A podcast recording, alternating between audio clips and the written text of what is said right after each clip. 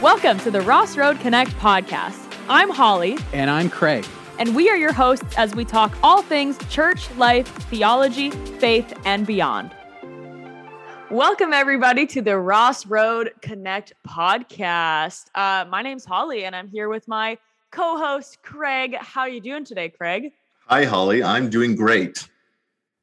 Wait, just one minute. That didn't exactly sound like Craig to me. Is there an imposter on the other line? I don't know what you're talking about. I am Craig. I can prove it. Really? I love sports. Okay, great. I love sports. Oh, yep. I Okay, probably love my family. And- Probably. Yeah, probably. And I can tell you about things I hate, like Nice. cheese. I hate cheese, but like not Yeah, always, just mm. sometimes. Uh, I hate putting the proper grammar of one space after a period. I hate that. I don't like people Mhm. who do that. So obviously, I'm Craig. You know what? I've never been more convinced. well, now that I've got you convinced, let me tell you, I'm not Craig. No No. also, we can see each other, but That that uh, is true. Yeah. Well, you know, you weren't supposed to tell the audience. Uh, I'm sure we had them so convinced. well, welcome to the podcast, Graham. Oh, thank you. Yes, my name is Yeah. Graham. I am on the podcast, and uh, let let us tell you why.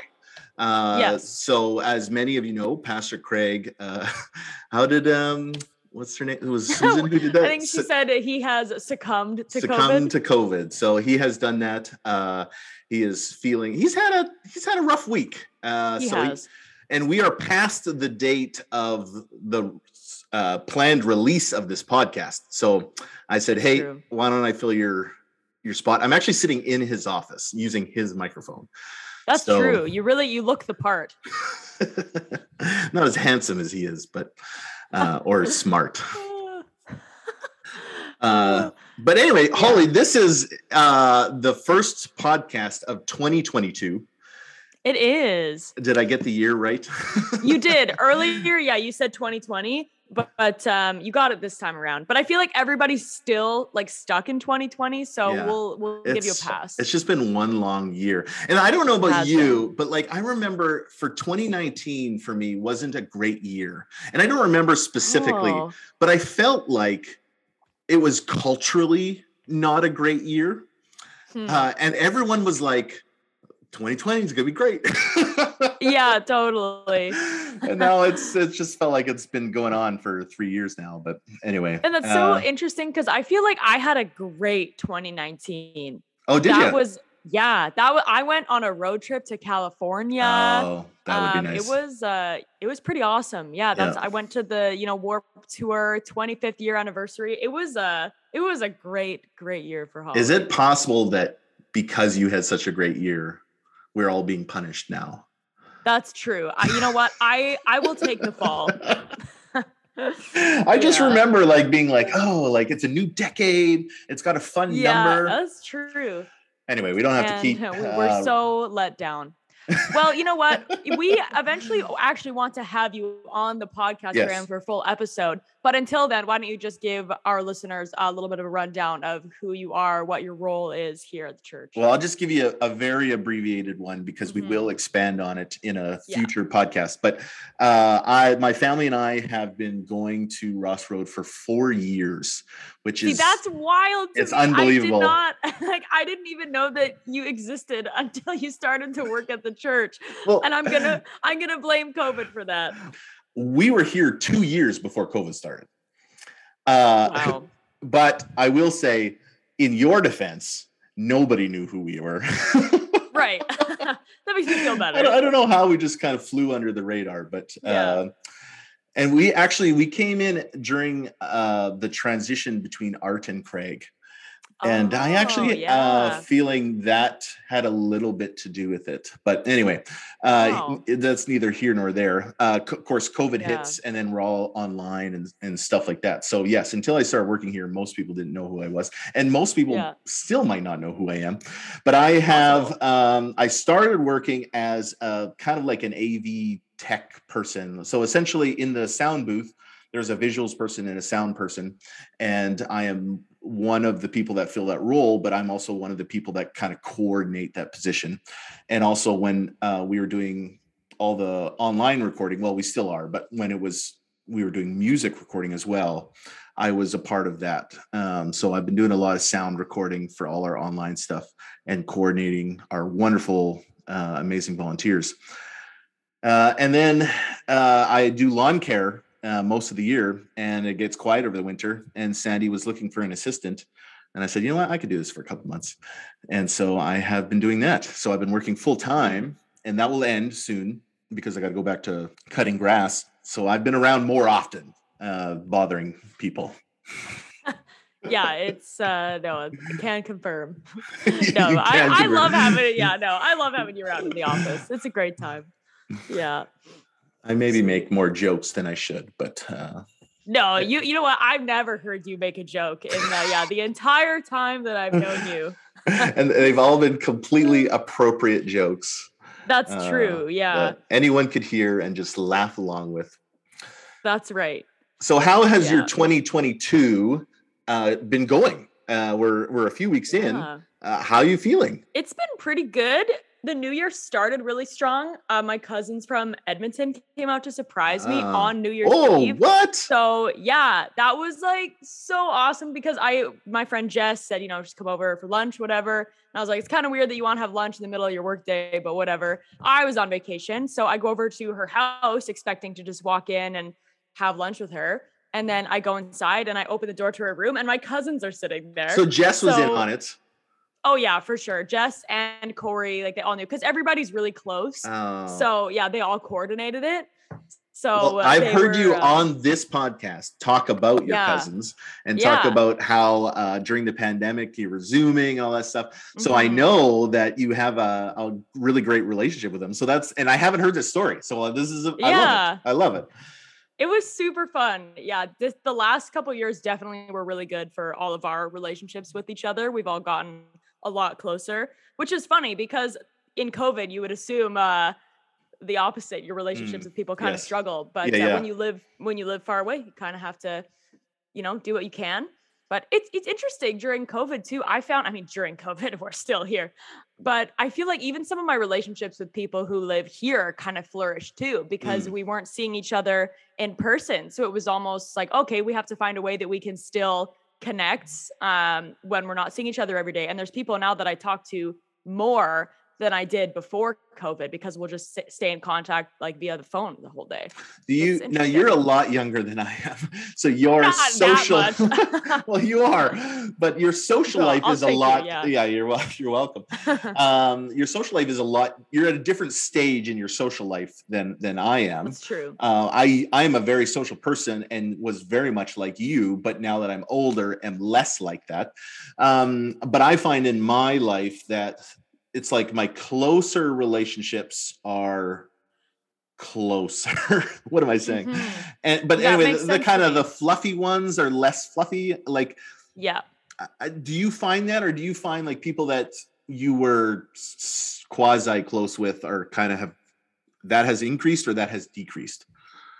I definitely growing up was such a person of I want just a bunch of friends and I took a lot of pride in, oh, I know so many people and I have all these friends. But as I've grown older, it's definitely, I um, I'm a lot more like thankful for the people that are really close. And my close knit group of people that I have, we're very close knit. Mm. Um, so I've come to have a much bigger appreciation for that close knit group. And I still have like other friends too that I'm um, still friends with. But yeah, I've just um, grown a much bigger appreciation for those like closer, like smaller group, but people that I'm very close to. Yeah. Yeah. Uh, well, that's cool. That's cool. And yeah. how has the snow? Uh, have you been? Are you someone who enjoys when it snows? I, because I'm a snowboarder, oh. love the snow on the mountain. Yeah, where it belongs. Um, exactly where it belongs. Yes, and I like to look at the snow, but I don't like it when it impacts driving. So, eh, you know, and I appreciated when it um, was snowing on Christmas because, you know, we haven't had oh, that oh, in yes. a while. That yeah. was nice.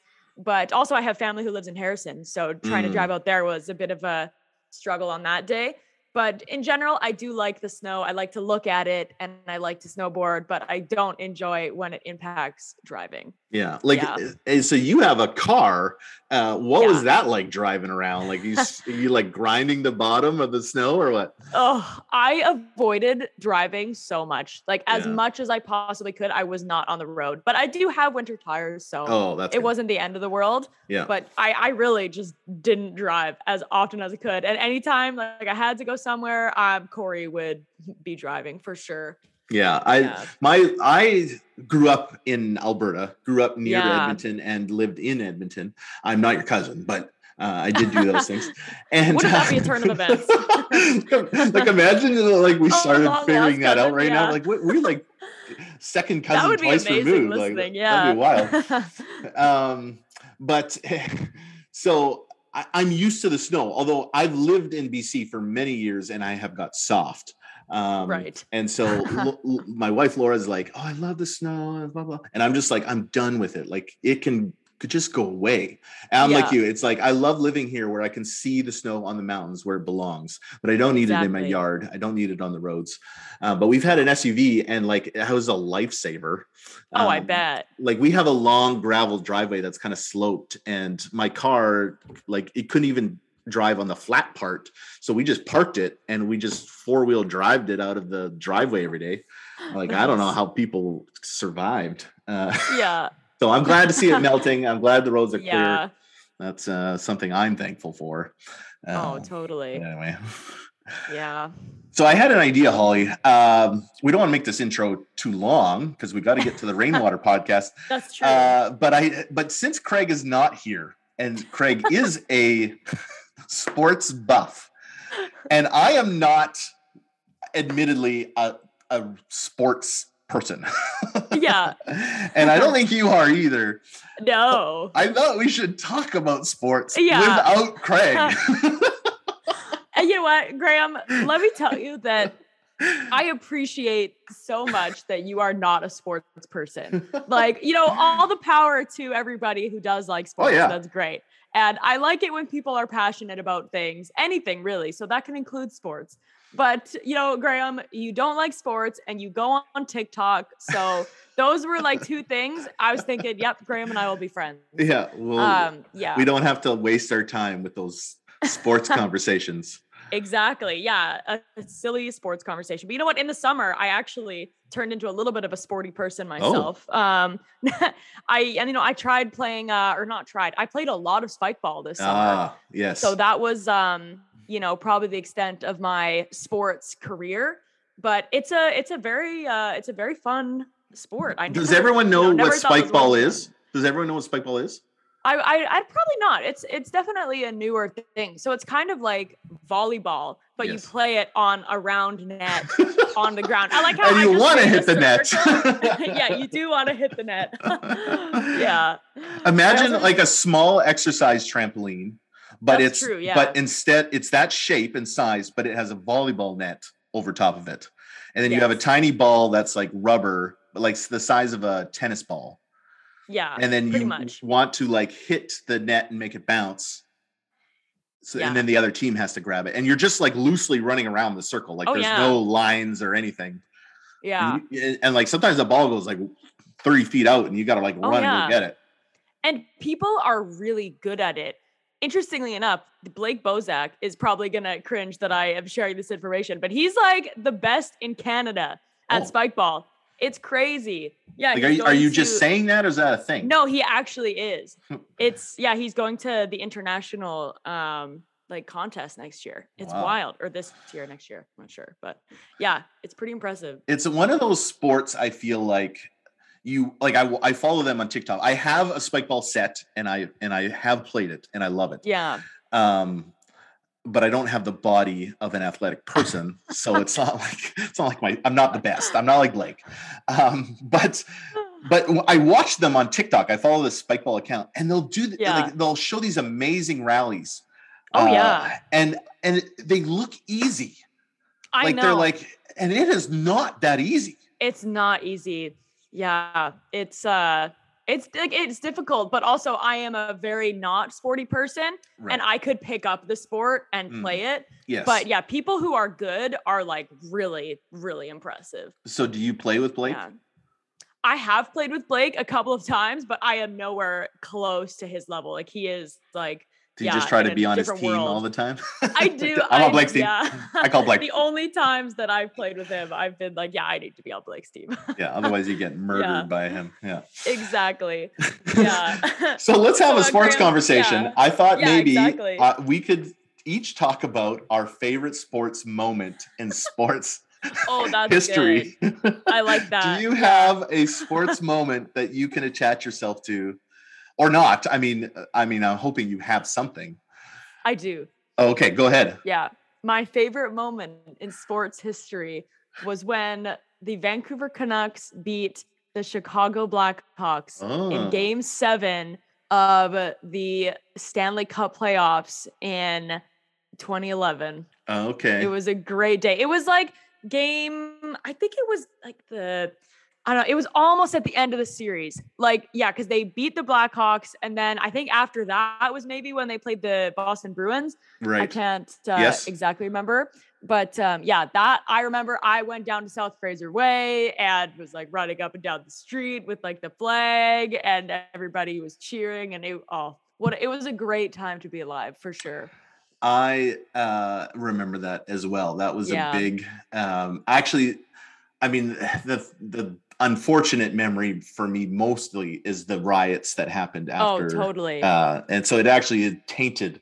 But I am definitely Yeah. a bandwagon hockey Same. fan. Oh yeah. Like uh and bandwagon even like not just when they're winning but like when they're like winning the playoffs yeah, exactly. and it's almost like Yeah. a sh- sh- social thing where it's like oh let's It meet at that is. pub and watch the game and it's like i don't go to pubs i don't watch hockey games but there's chicken wings there right and there's people that are excited i'm so i'm in that's, yeah, that's, exactly. that's what i need It is uh, all about the experience. yes Yeah. yeah that was good that was good and actually Yeah. mine was actually is very similar uh, Oh. which is the 2010 uh, the 2010 olympics Yeah. uh, in vancouver uh, canada versus us gold medal hockey match i remember i, remember was that. i was in a boston pizza uh, with my brother and his wife and my wife and uh, and i remember he had to fly out he had to go home like back to edmonton uh, Yeah. like like soon as the game was over and it went into overtime no. and we're like oh, oh no yeah. like this like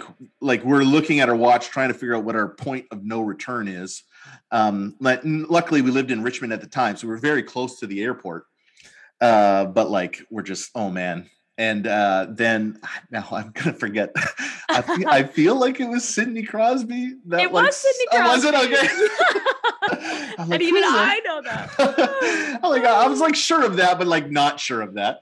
Uh, Yeah. Craig, Craig is probably cringing if he listens to it's this, but yes, true. Yeah. Sidney Crosby scores, and like the whole Boston Pizza just lit up. And like I Yeah. had strange men hugging me, oh, I bet. uh, and then buying uh, drinks. it, Yeah. was, it was so fun. And then we had to leave like right away. We're like, okay, we got to be like, is like we were there for maybe five minutes after the the goal was scored, and um and we so we're at the Boston Pizza in Richmond. That's like by Ironwood. I don't know. It's like Yeah. just on the other end of Steveston Highway. So really, we just have to now drive through across Kitty Corner across Richmond to get to the airport. And I remember the drive because this is 10 minutes after the goal was scored. We're driving Yeah. and everyone's out on the streets and Oh, they're course, yeah. honking. Oh, you're And not going to be able to get anywhere. Oh, and, and luckily, like they're not driving yet, so they're just on the sidewalks. So we go drive to the airport and we go home. And I said to Laura, like, oh, this is like that was exciting driving around. Yeah, and, and I'm like, totally. I'm like, should we get back in the car and just go drive around some more? And we Yeah. got back in the car and we went just like honking. We just were driving around Yeah. honking. It was so fun. Uh, But I, Yeah. but also, I mean, so yes, the experience was great. But in terms of sports, uh, that was, a, you know, there was so much of that. Like it was, it was like watching a movie. Like oh, it was. the two competitive teams. Yeah. Uh, it was a great game, and then of course the game-winning goal by a Canadian hero. You know, uh, yeah. so- Wayne Gretzky, right? That was, yeah. the He new the one. new Wayne Gretzky. Yeah, exactly. yeah, I remember I was actually at Ross Road watching that game because they like Oh. put it up on uh, uh they put it up on the screen in the gym. So that is uh, where I was, a young high school Holly. fun. well, Craig, I hope you're listening to this and jealous of That's the true. sports Me too. conversation we're having. Uh, we can never have this conversation, yeah. again. Like, No. so we're not interested in Craig's favorite moment. And we hope that he never talks about sports again. And we had all the sports talk we could have. That's Uh, true. We've reached our cap for 2022. So the interview today was actually recorded a couple weeks ago and is with our Mhm. missionaries uh, that we support. Um, well, do you want to talk about the rainwaters? Yeah, so it was an interview with Dwayne and Helen Rainwater. Mhm. Um, yeah, they do Bible translating work. Mhm. Uh, I'm not sure off the top of my head what details we're supposed to share about location, but um, yeah, they've been back in Abbotsford for about a year and a bit. Uh, well, yeah, my concept of time is out the yeah, door. I can't Uh, help you but either. yeah, I know. So they've been back, uh, yeah, with their kids, Michael and Lisa, for the last little bit. Um, yeah, so it's been great to have them back. So we got to hear a little bit about their experiences and uh, the work that they do with Bible translating, what it's been like being back, etc. So yeah, it's a, I- it was a great interview. I- it was i was re I, I have listened to the interview already i was working on the edit but uh, it was very interesting to think about um, like just exactly what goes into it. It's hard. Oh Like, yeah, and you think about it that like they're also responsible for like that. Like- Yeah, that's a- that's a big point responsibility. like it's not just like oh we're like it's like it's almost like not rewriting the bible. It's not that because you're trying to be as true to form as possible but like when you're trying to like these words don't line up. Like i, I imagine the person that translated from greek or whatever to, to english. Yeah, like like how much responsibility did that person have? Right.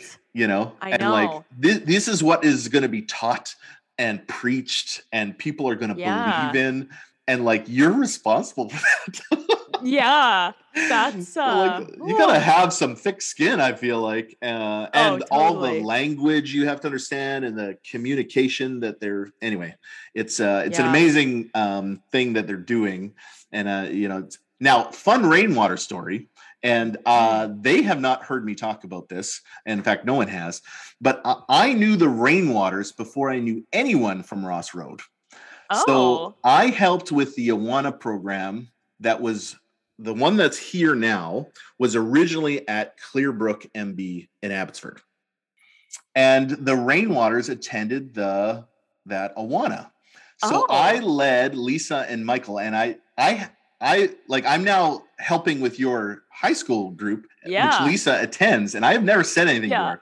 I just assumed they would never remember me, so I, I didn't want to embarrass myself. Like, oh, do you remember me? I'm this big dumb guy. well, if you did- use that voice, then probably yeah.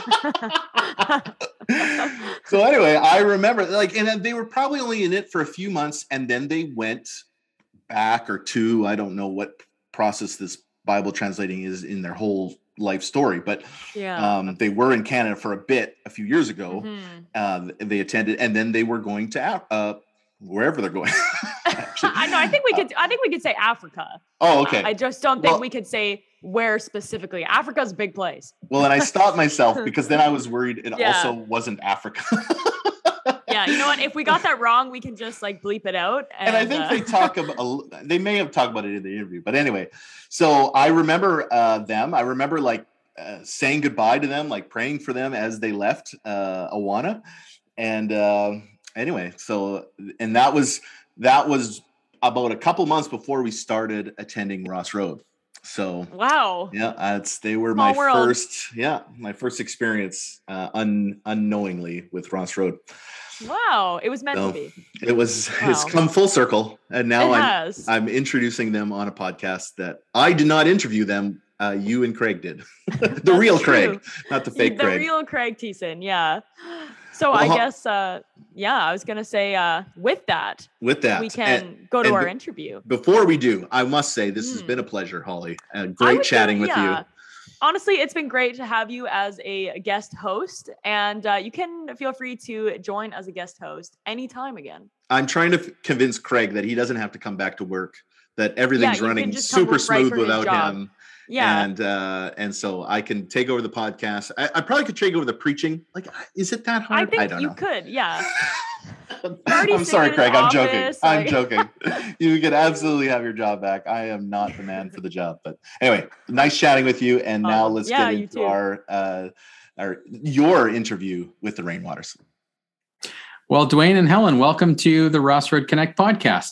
Yeah, thank you for inviting us. Yeah, great to have you here. Great to chat with you. Uh, I want to start with this question, and it's it's a big question. I'm sure you could go in a lot of directions with this, but um, I want you to pretend like we're talking to someone that has never met you before, uh, because there are probably people listening to this who have never met you before. Um, describe what you do to someone who's never met you before. oh, describe what we do. Um, we translate the Bible uh, for local people in West Africa in their own language. Uh, so we translate the, both the Old and the New Testament so that they will have the whole of Scripture in their own language. in a lot of places, people don't have a Bible available to them. And so that really Mhm. affects how they can um, learn about God and Christ and how they can fellowship, you know, grow deeper. And uh, so it, and it, so it really impacts how churches can develop or not uh, if they don't have a, a Bible available to them. So, Mm. so the people group that we're working with is a very unreached group. And because they don't have the Bible, they don't really have any any way of knowing about Jesus and the gospel. Often a question that often goes with this is uh, why not just teach them English or French or, Mm. or some other language that has the Bible? And uh, quick response is, would you read the Bible if it were in Russian or Right. French instead of English? Right. And uh, without it being in their language, it, it just cuts off a lot of people who won't even consider reading it, even if it is a language that they know somewhat. And also, when it's in the language that you speak at home that touches your heart, then the words penetrate deeper into the heart and, and become more meaningful. Mm, That's a that's a great point, and it's it's interesting. It's just something that I have never really had to think about. In you know, in North America, I feel like it's so easy to have access to a Bible. So I kind of forget that in other places around the world, it's just not that easy. So it's yeah, so important the work that you both do. So tell us how God brought you into both missions and translation work. Well, uh, we came into it separately and uh, went overseas single and such, and uh, met later on. So we each have our own stories. Um, so I had worked at the Firs Camp in Bellingham during high school, and after that, even though that wasn't really a ministry area of my uh, gifting, put it that way, um, I did enjoy it and realized that ministry was, you know, significant. And so shortly after that, uh, Otto Eck and he shared with the youth and we uh, you know talked and something in that made me think about you know connecting what i'd done in the summer with missions even if it was you know other opportunities and such. So that's kind of what sparked an interest in missions as well. My mom had been really involved with uh, communicating with missionaries over the years. As far as translation was concerned um, i had a french teacher at mei who had worked with Wycliffe Bible translators as a MK teacher, missionary teacher. And there were some opportunities that she gave me that helped me to realize that I had a knack for languages. And so I kind of put missions and language or linguistics together and thought, well, I guess that means a Bible translator would be a good um, way to go. And then it was kind of cool because uh, in grade 12, we had a Bible project where we had to do a career exploration um, project and you know interview somebody in a career of interest and that sort of thing. And i thought wow what am i going to do? You know all the translators are elsewhere. There's no translators around here. And what i didn't know is that the only canadian linguistics training school at the time was located at trinity. And so mike and verna walrod um, whose son was at mei years ahead of me um, were in the area. So i was able to connect with them and that was really cool and encouraging. For me, um, goes back to when I was a young Christian, uh, junior high, high school. Uh, missionaries from East Africa had uh, were visiting at our church, and they showed their slides. You know, the, the old missionary slideshow. This is so and so, and again, you know, song, put you to sleep.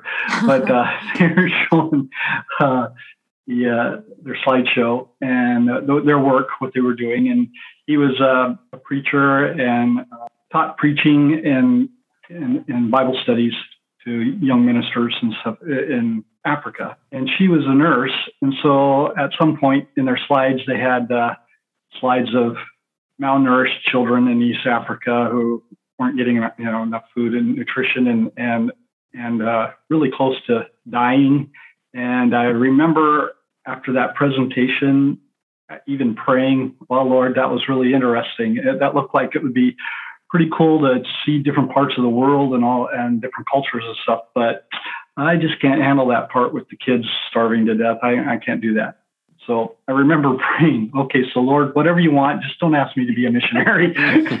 so, then um, later, when I went off to college, I went to Bible college, um, mainly because as a Christian, I figured I needed a better grounding in, in God's word. I didn't know what I wanted to do specifically, so I figured not to wait, waste my time and actually study something that, that would be of value to me.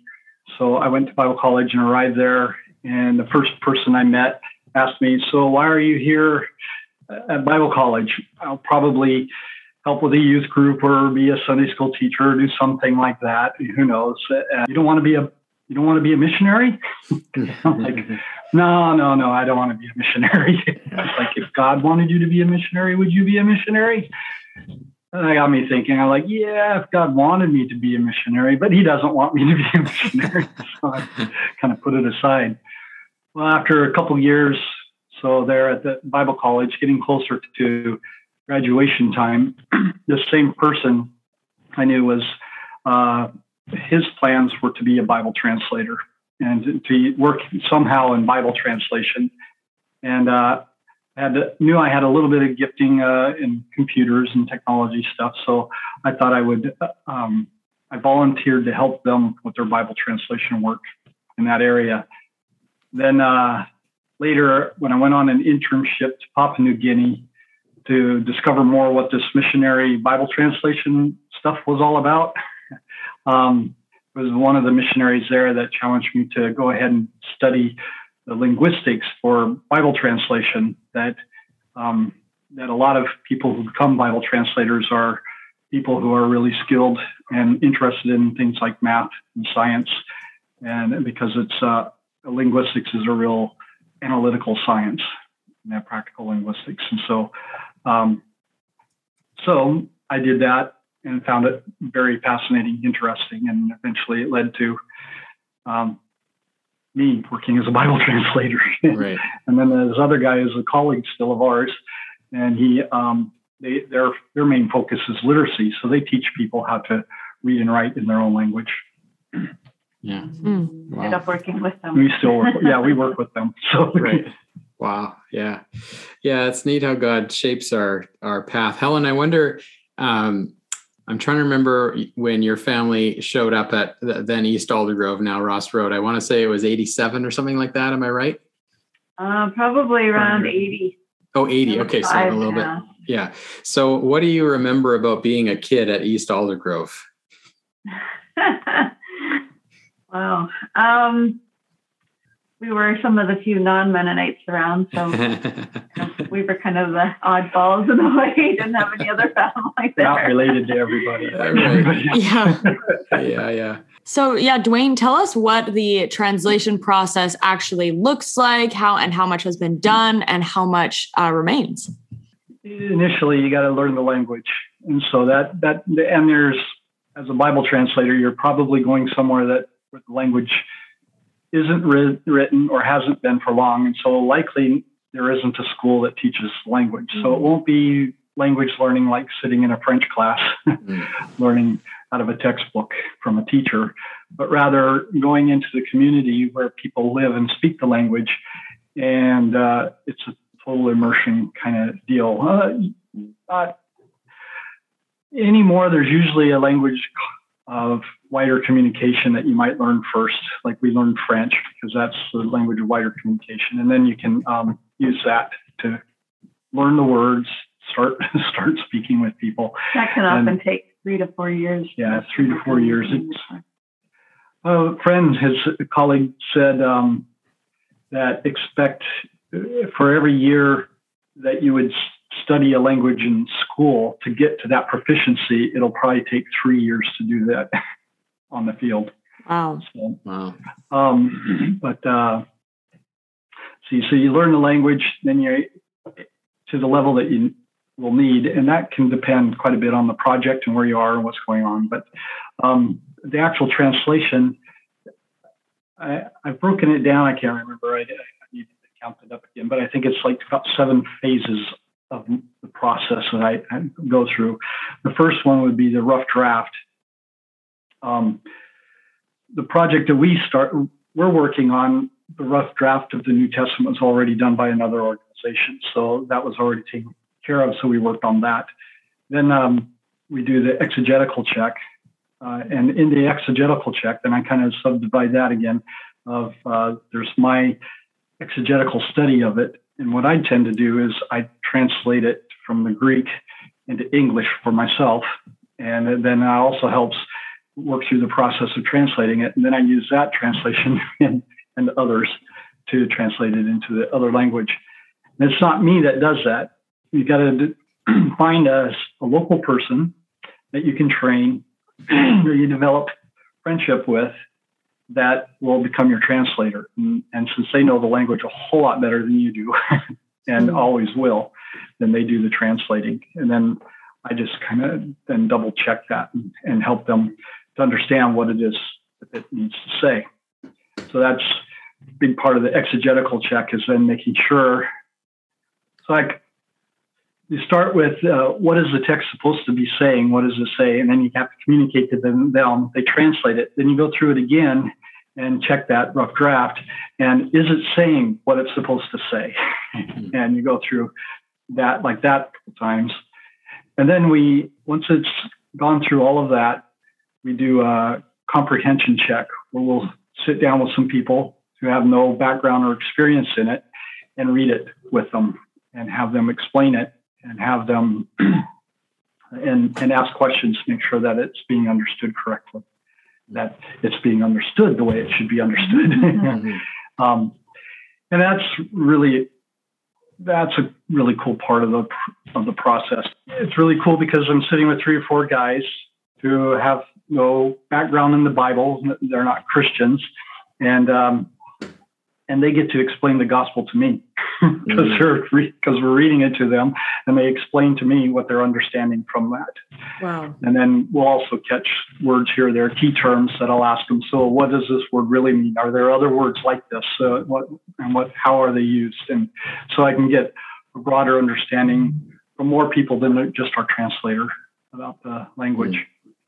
yeah. and then after the comprehension check we do a consultant check where somebody who probably worked in a, a, language in the area, if not related. And so they have a little bit of background and understanding of the linguistics and, and what goes on. And so they, um, we do um, uh, call it interlinear, where it's a word, one word for word uh, back translation back into English or French for the consultant to be able to read. And, um, and then they read that and, and make sure that it's theologically, it, it sounds like it's it's saying what it's supposed to say. So you get somebody from outside seeing it. Hmm. And then once the consultant check is done, then we have to prepare it for printing. You know, we uh, clean up the text based on the, the consultant's information, and uh, we get it ready for printing, and then we do a preliminary printing, get it distributed so people can read it, try to get feedback on it. And then when the New Testament is done, do the whole New Testament. We can bring in, there's another organization that can come in and do a recording of it so that we can put it on um, in a MP3 file so people can listen to it on their phones. Mm. Or there's also a thing called a par, uh, parlor or whatever. I don't, I don't remember. There's a little device.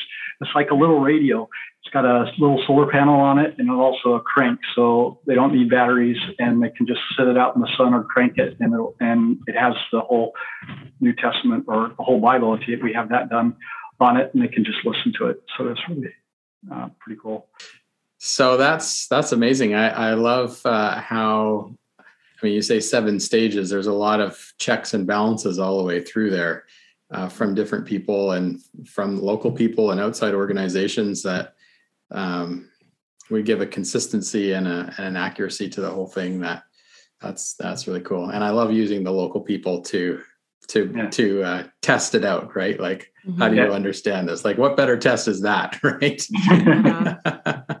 um, Dwayne, did you say how long the Old Testament will take to do? I'm hoping that it will only take another eight to ten years. Yeah, and then we'll have the Old Testament. Yeah. Um, wow. Well, praise the Lord for for that uh, New Testament completion. That's awesome. Um, uh, Helen, let's ask you what what does family life look like in West Africa? So, I guess the big kind of main idea to, to think about is that you're even though we're not in a r- rural area, we're actually in a fairly urban um, place, probably a town similar in size to Abbotsford. So it's you know there's a lot of people there. So we're not isolated like we might be in a village. However, you don't have any other consistent support really to, to rely on. So we don't have any other missionaries currently in our area of our mission. There are other missionaries around, but missionary life is always transient. You know, people are always well, every, few years or whatever, they'll go on a home assignment and such. And so there isn't a consistency in relationships there that can be that can be really challenging. Uh, so we have to just be a strong family, you know, to support each other and such. And as it is we work from home and we homeschool and such. And so we spend a lot of time together. And so we are really close as a family, and that's a huge blessing. The kids do have a few other uh, missionary kid friends, uh, but there aren't other English speaking kids around, and they really haven't been able to learn the local language. So connecting with local kids has been challenging. Mm. Yeah. But, mm-hmm. yeah life is pretty involved in terms of uh, you know cooking everything from scratch and just having to deal with our own electrical system, solar system, and all that sort of thing. But spend a lot of time together, and that's that's great. Yeah, yeah. I've been really enjoying uh, having your family back and getting to have uh, your kids in youth in the last little bit. It's been uh, awesome to get to know them a little bit more and hang out. So yeah, super grateful to have you guys around. So I would want to know, uh, this can be answered by either of you, is what are some assumptions people make about missionaries in Africa that are not accurate? I'm sure there's lots. Things that people assume about missionaries, but also about missions in general. And one one of the things is I think people still have it in mind that missionaries tend to work in small villages out in the middle of nowhere with no support, mm-hmm. living in a grass hut or yeah. hut or whatever. And and that just isn't really the face of missions nowadays. Um, most mission organizations really their, their, focus over the last few decades have been um, urban ministries, and so a lot of mission a lot of missionaries work, work in large cities, and uh, also especially with um, focus on the 1040 window, then they talk about a lot about um, area they found in the world where when they looked at several different um, characteristics uh, like poverty and world religions and acts what unreached peoples and where are they in the world? And the majority of them keep coming up in parts of the world that's between 10 degrees north and 40 degrees north of the equator across Africa and Asia. And so um, that's the 1040 window. Mm-hmm. And, and so we're just inside that 1040 window and, and, reaching an unreached people group. There are still some area. people living in rural villages, but a lot of people are. Yeah, so most, most missions and most missionaries and focus on the urban ministries and, outreach in the cities with the assumption that then those people, when they receive the gospel, will take it back to their villages. But there are some that are noticing that that doesn't necessarily always happen. And uh, Pioneer Bible Translators is one of the few missions, really, still that has probably the majority of their missionaries that still work in rural villages mm. and out in the middle of nowhere, like mm. people assume missions happens, mm. except we're not one of them. So we we actually, like Helen said, work in a city that's probably about the size of Abbotsford. Yeah. And, and in, it feels a little bit more like a conglomerate village. Yeah. you know, we don't think of it as urban, but it is. doesn't really have the resources that say Abbotsford would have, but and you know the power is unreliable and supplies aren't quite the same and easy. But although over the last several years, a lot more stores that import stuff that we're used to, you know, Western stuff, cheese and stuff like that, uh, are are coming into the area. So Right. The other thing that's really interesting is that we often think of missionaries as being from the Western world, Mm. and um, and you know a lot of missionaries are, but more and more there's missionaries coming from other places, even within Africa. So uh, like there's a lot of Korean missionaries in in Africa, Hmm. and so there's there's been at least two or three Korean families, and, and then more recently uh, there's a church denomination in Ethiopia that is eager to see people reach, uh, go out to reach a particular language group, not our group, but one that's in our area. And so a couple of years ago, an Ethiopian family came to our town to uh, start ministry there. And it's pretty challenging because we all learn French for working there because it was a former French colony and that's a major language for, you know, getting around and such. But we're used, oftentimes, those of us from North America or England or whatever are used to, you know, being together and fellowshipping in English. And a lot of these people don't have any uh, any English or very little, and so it's a challenge to try to figure out. Let's see, how do we actually interact well together, you know, and be a support to each other. And so, like, there's there's these two uh, Korean sisters who live out in a in a village, and our best communication with them is the local language that we all speak. So that's kind of Mm. it's kind of cool. But one time, oh, we have a ladies prayer group that we get together every week. And One time, I, I looked around and I was pretty uh, stunned to see, even in, a, in our small community of say 15 to 20 missionaries, we had um, represented people from Asia, Africa, Australia, Europe, and North America. So that was Wow. uh, pretty neat. Yeah. Uh, but it is exciting to see more people from other parts of the world getting involved in missions. Yeah. And there's uh, even some missions now that are focusing on trying to recruit and train people, like from uh, Latin America, Mm. to get involved in missions rather than just being the receivers of missions. Mhm. Yeah. Yeah. What a cool picture of the kingdom, like all these nations working together to Yeah. reach the nations, right? Like from everywhere to everywhere. Uh, I think that's really cool. Uh, talk about for a moment. I just want to hear your description of the road to the capital. I've heard stories about the road you have to travel. So tell us about that. We find it kind of interesting that so many roads have been closed here because of a little rain.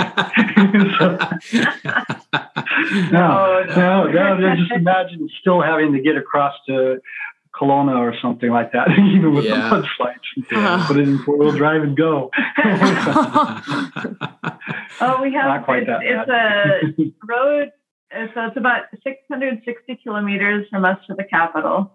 So I mean, if you could go at a at a high speed and not have too much in your way, you know, six or eight hours might be a reasonable amount of time to, to get there. Um, the problem is that it's kind of it's about the width of a of a back highway, you know, so it's pretty narrow, and a lot of the road goes um, through a mountainous area, and so it's like these switchback roads kind of thing. It's not on the edge of a cliff, or you know, it's not that sort of thing necessarily. It's not that tricky thing, but um, there's a lot of big trucks. A lot of blind curves. A lot of blind big curves trucks and big that are trucks going that are slow up the hill very and slow coming and- on the wrong side, coming down the hill. and so you know you're always trying to get around them and so there's a it it it has its risks the other thing is that i mean obviously uh yeah we don't have like a lot of amenities along the way at all so we have to carry all of our travel food with us Mhm. uh, we there isn't like fast food places No Tim Hortons or on the way. Yeah. It's a There shame. are gas stations, but we always have to make sure that we're getting, you know, enough fuel along the way. And, you know, so if fuel is out in a particular area, that can be a little tricky. Right. Um, and then, you know, we just, if anything, if we ever had a breakdown, thankfully we haven't, but, you know, or accident or something, you're really pretty limited in, in getting any kind of help. So, um, as far as the actual road condition, it varies. Uh, it has never been done super well. Um, corruption is a problem. And even if other, you know, people from other countries come and do it, it there's, yeah, because corruption affects it all. So the, the layer of, of pavement is very thin and we get really heavy rains there. Um, kind of like what, what here, you know, what we've gotten here, but not for usually as long. But in the capital can no, be pretty, we can get it quite bad. a bit longer, just as heavy as caused the flooding here. And, and there is flooding that happens there, but it's to them a regular occurrence. It's not something that's unusual. So that that's really hard on the roads. So we Yeah. got the heat, the big trucks with no uh, standards of, of how of weight and such, and so between that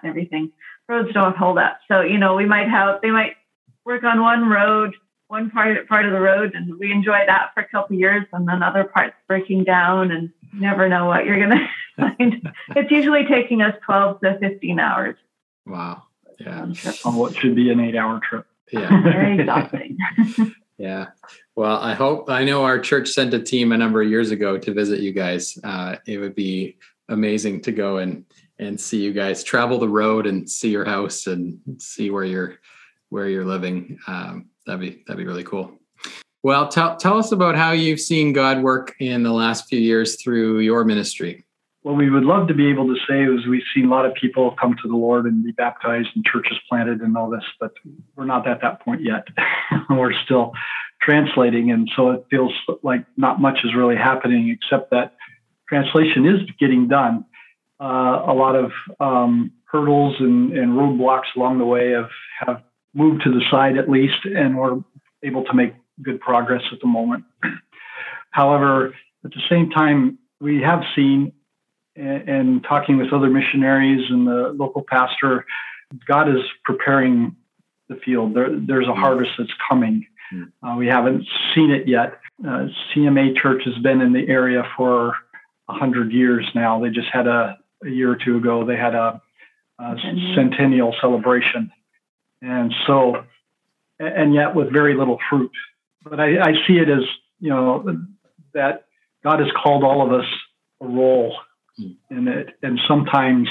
Let's see. I grew up in Central Oregon. A big part of my life in Central Oregon, and in Central Oregon, um, as you go down, there's uh, potato farmers and wheat farmers and all this around through there, and you'll see these fences made out of rock, rock fences, or you'll find see in the middle of a field a huge pile of, of lava stones of about you know about a six inches to a foot in diameter, and and uh, and and if you're not aware, you don't don't know what all that's about.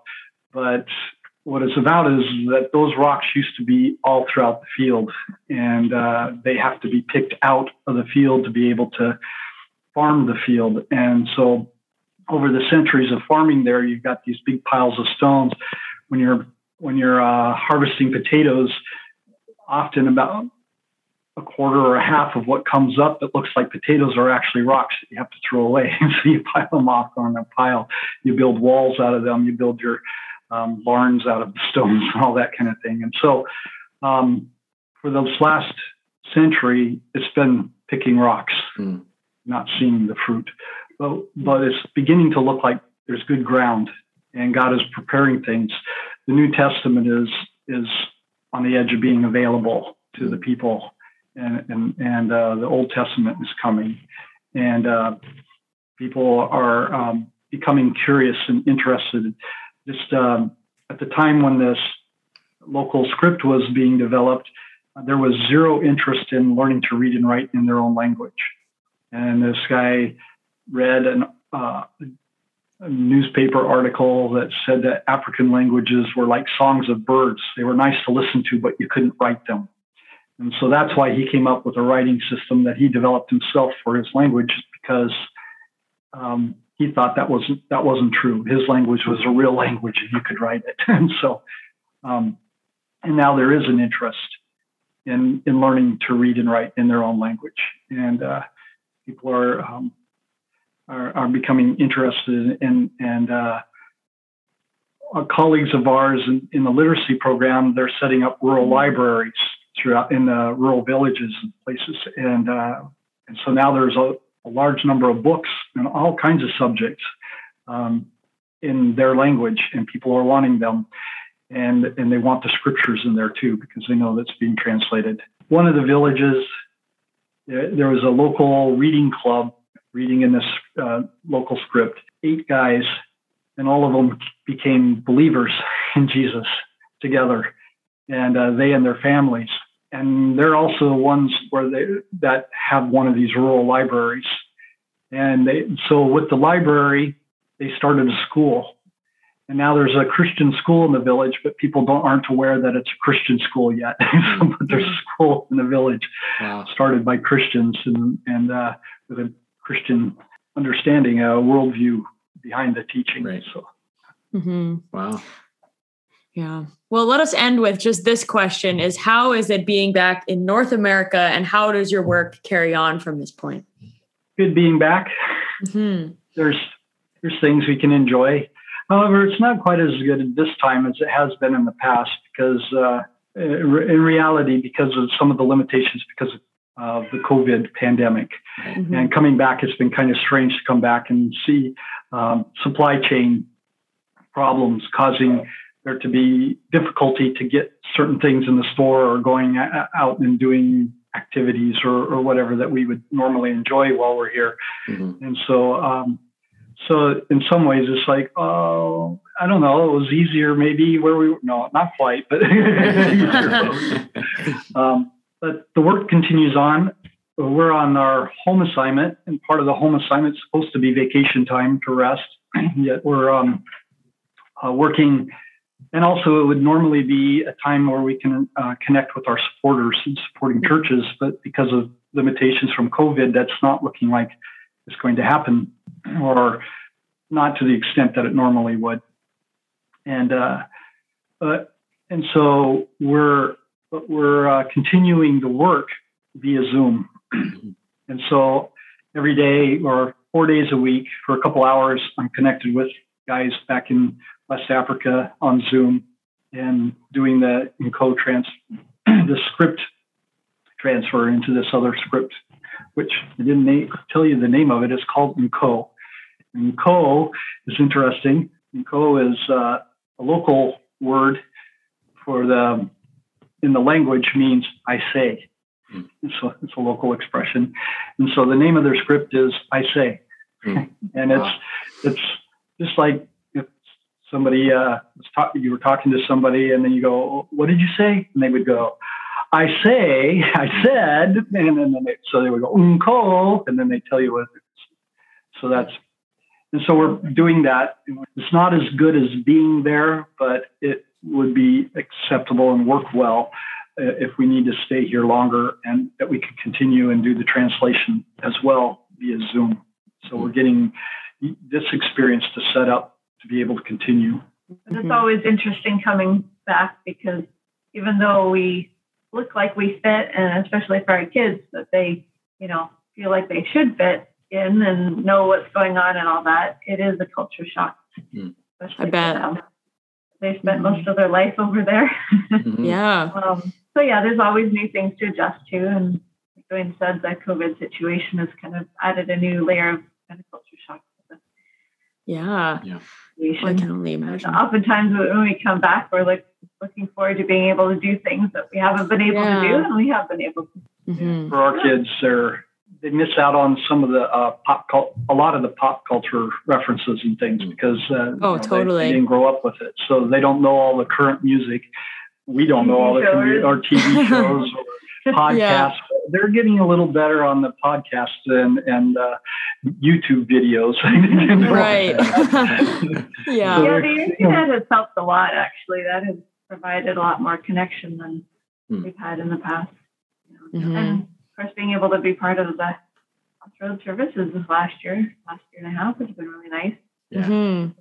Keep up with yeah. what's happening and yeah. the music mm-hmm. and everything like that. So yeah, absolutely. Yeah, I try to uh, I try to note every once in a while uh, uh, what could be considered a win for COVID, and um, having you guys join our services on Sunday mornings was one win for COVID. So totally.